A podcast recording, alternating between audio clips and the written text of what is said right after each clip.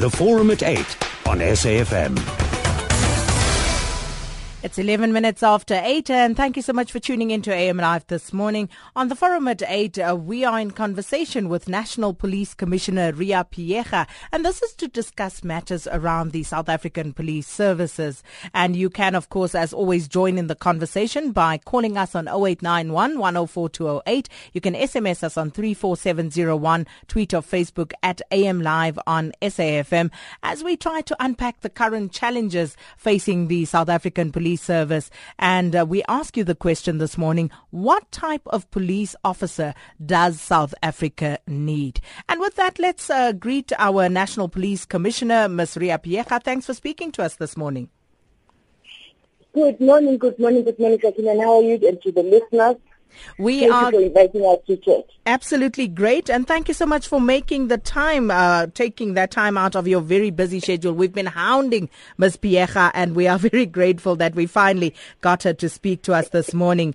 Now, just looking at the year that has passed, Ms. Phiyega, how would you assess Yeah. the performance of the service? Just, I, I just need a bit.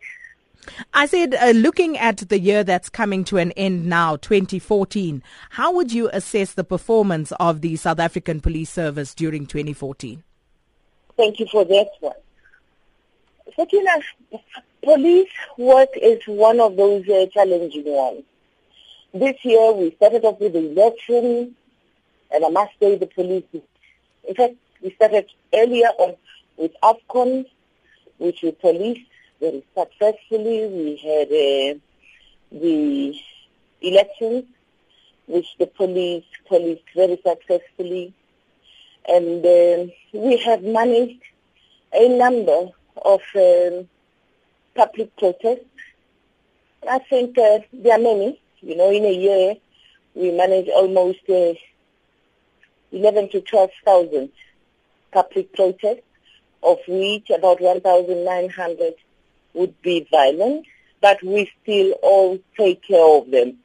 So we are truly grateful for the ability for you to be at work as you are, children to go to school, people to be able to go to their work, because that's what the work of police is about. Maintaining public order, ensuring that we fight crime. Crime is challenging. The areas where we are winning, the areas where we are having very serious challenges, things such as uh, our contact crimes are a challenge. And you know, when we talk about contact crimes, Sakina, we talk about crimes which are committed where there's contact between two people, and those would include things, things such as common assault, assault with grievous bodily harm, robbery with aggravating circumstances, issues such as uh, murder or attempted murder, sexual offences. Those areas are a little bit challenging. And when I look at that category of crimes, and I look at what are the greatest drivers, assault, common assault, and um, assault with grievous bodily harm is very high, which shows you that as human beings, we're not very kind to each other. We're a fighting people because those two categories, the, the contact crimes contribute about 34% to the crimes that we report.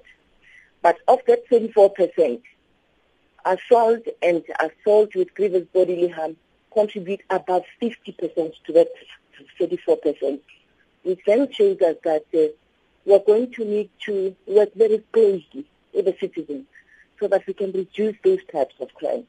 Mm. We're starting to see Continue, Commissioner.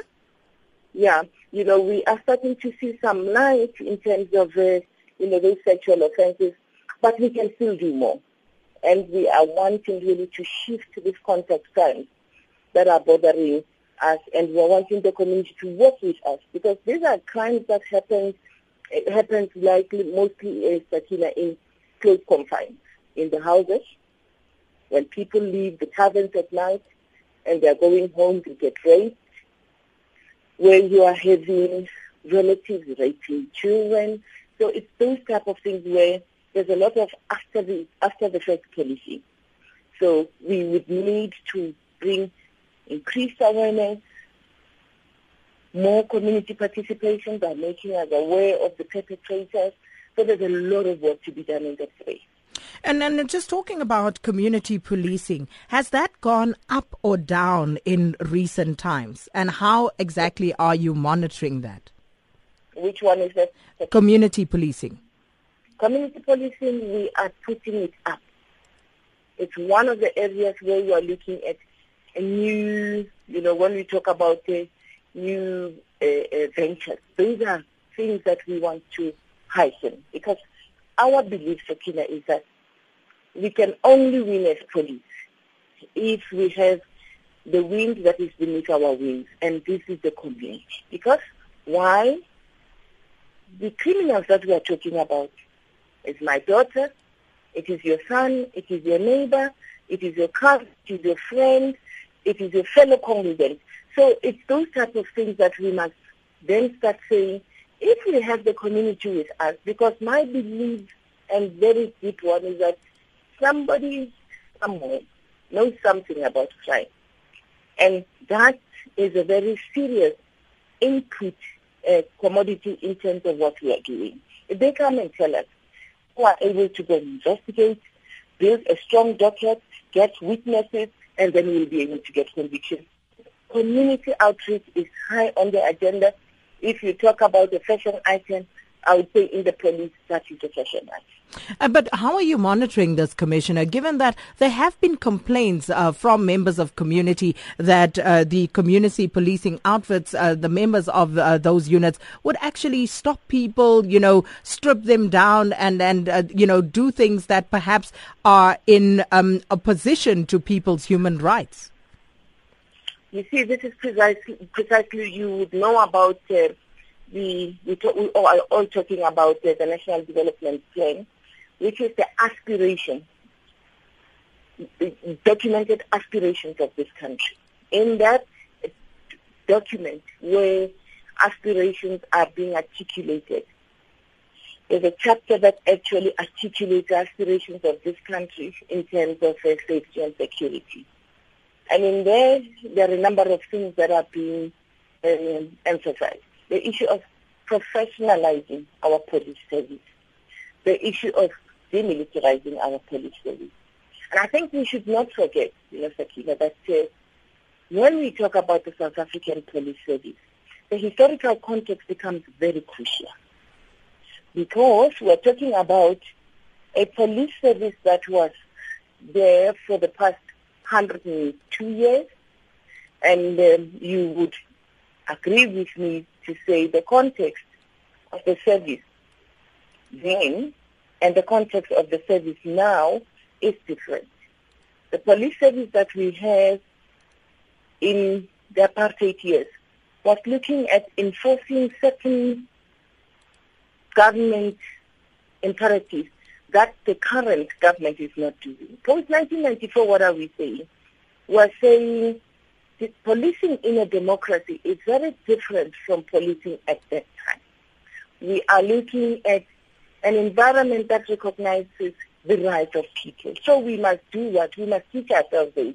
So our program and our curriculum and our training focuses also on training us and sensitizing us on issues of human rights. Are we there? We've done certain things. Of course, we need to do more so that the culture, the ethos of a democratized South Africa, a civil police service that understands the need of people, that understands uh, the human rights, that understands the responsibility of the community is taken into account. So this is why we are talking about professionalizing the police service. And let me also say to you, in 1995, when this service was set up, we had to integrate 11 agencies, different backgrounds, different forms of training, different orientations. So the journey of transforming the service is a long one. And indeed, I must say we've made progress. Mm. You also spoke earlier about uh, the service delivery protests, and those are uh, seemingly growing. What has the police done differently in their training in order to make sure that we don't end up with a situation like what we are seeing in the United States at the moment, for example, given that we've had our own Andries Tatane situation, for instance? That is one area that, know, that we're focusing on very extensively. Our public order policing training is quite intense. And for people to come and participate as public order police, they should have been trained initially as police. That's a specialization to put it in, uh, you know, normal language. Because now we are saying, for you to be able to do other things, first understand your basic policing, but also go through this specialized training that is going to make you a better person or a specialist in managing crowds. So they are a very special, special unit with specialized skills. It's not every other police that is a public order police. This is why right now we are embarking on a process of having what we call first responder training, where we are saying before the specialists come, because they are not placed in all the stations, they are placed in particular units. We must train those that are in the front line to hold the fort. And this is why we are having this one that we call, also the training that we call first responder training. Just last year when we went for the election, we trained over 2,000 uh, police from Metro Police, from our police, to be that first responder training. And there is a specialist unit that is trained especially around issues of managing public order. And they continue to get further training and uh, ongoing training. What we've also done, because we continue to renew the training that we give our police. You would recall, or maybe let me remind you, listeners, that uh, pre-1994, police were trained for six months and then they would have qualified to be police. As part of professionalizing the police, we have moved to a training. Now police are trained for a solid two years because we are wanting the profession to be on par with other professions, but also we realize that we have to add new modules, modules into their training, such as the one that I spoke earlier on to say they need to be trained, trained on human rights so that they are you know, better position to police in this new democratized, free environment, this aspirational South Africa. But we've also done other things. All the new trainees that we are having also get, uh, for instance, a public order policing first responder training because we want them to be whole people as they go out. We are speaking to Police, uh, National Police Commissioner Ms. Phiyega this morning, and uh, we welcome your input this morning. 0891 104 is the number to dial. SMS us on 34701. Tweet or Facebook at AM Live on SAFM or at Sakina Kamwendo. Now, uh, Commissioner, also the other problem that you have is dealing with uh, very organized, uh, sophisticated crime syndicates. Do you think the police uh, service at the moment is sufficiently equipped to deal with uh, this particular problem? And do you think that there is sufficient coordination uh, between the various crime intelligence uh, facilities? Uh, look, Sakina, I, I, think I'm satisfied. The, the, the, the, trajectory we are on is a very positive one. On that one, in terms of, uh, you know, highly organized crime, you would be aware that government decided on establishing a specialist unit that focuses on